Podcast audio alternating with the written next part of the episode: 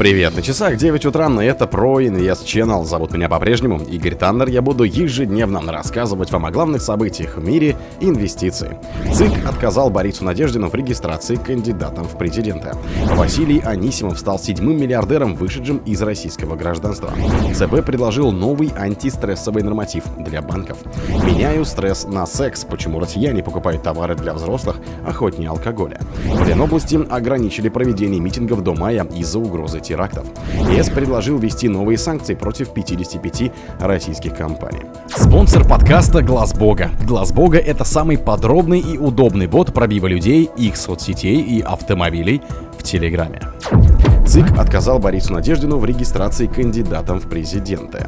Центр избирком отказал в регистрации кандидатом в президенты Борису Надеждину. Трансляция заседания комиссии велась на ее сайте. В подписях за выдвижение политика ЦИК обнаружила 9147 недействительных, включая 11 подписей умерших людей. Число достоверных подписей 95 587 оказалось недостаточным для регистрации.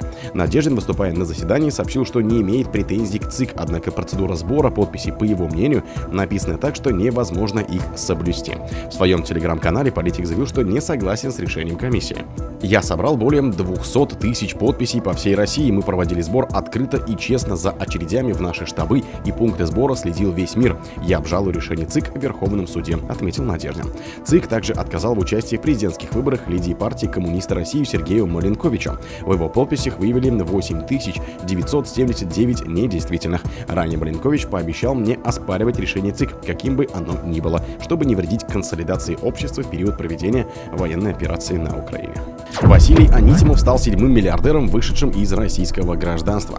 Василий Анисимов, бывший партнер Алишера Усманова, стал седьмым миллиардером, который вышел из российского гражданства после начала спецоперации на Украине. По документам, которые Анисимов предоставил Forbes, он вышел из российского гражданства еще в сентябре 2022 года. У бизнесмена остается гражданство Доминики и Хорватии.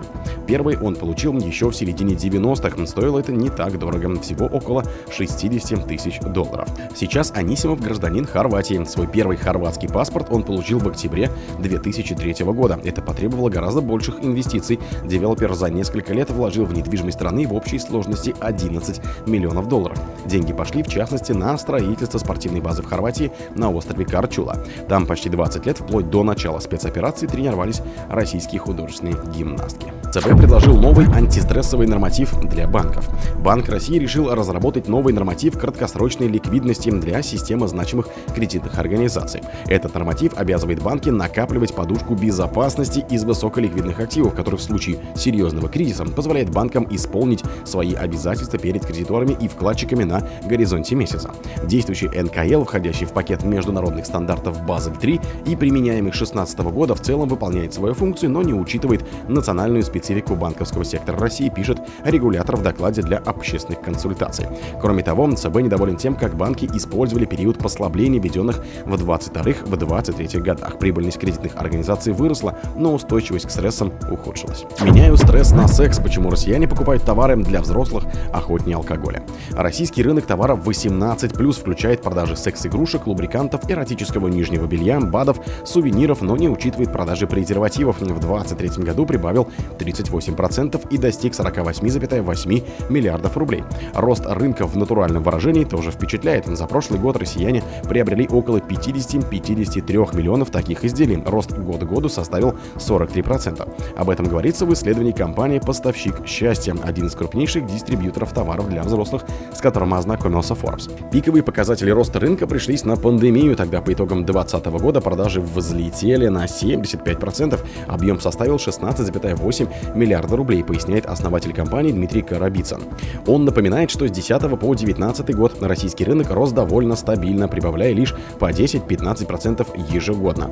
После пандемии рост ускорился. В 2021 году рынок вырос на 27% до 21,3 миллиардов рублей. Год спустя еще на 66% до 35,4 миллиарда рублей соответственно. В Ленобласти ограничили проведение митингов до мая из-за угрозы терактов.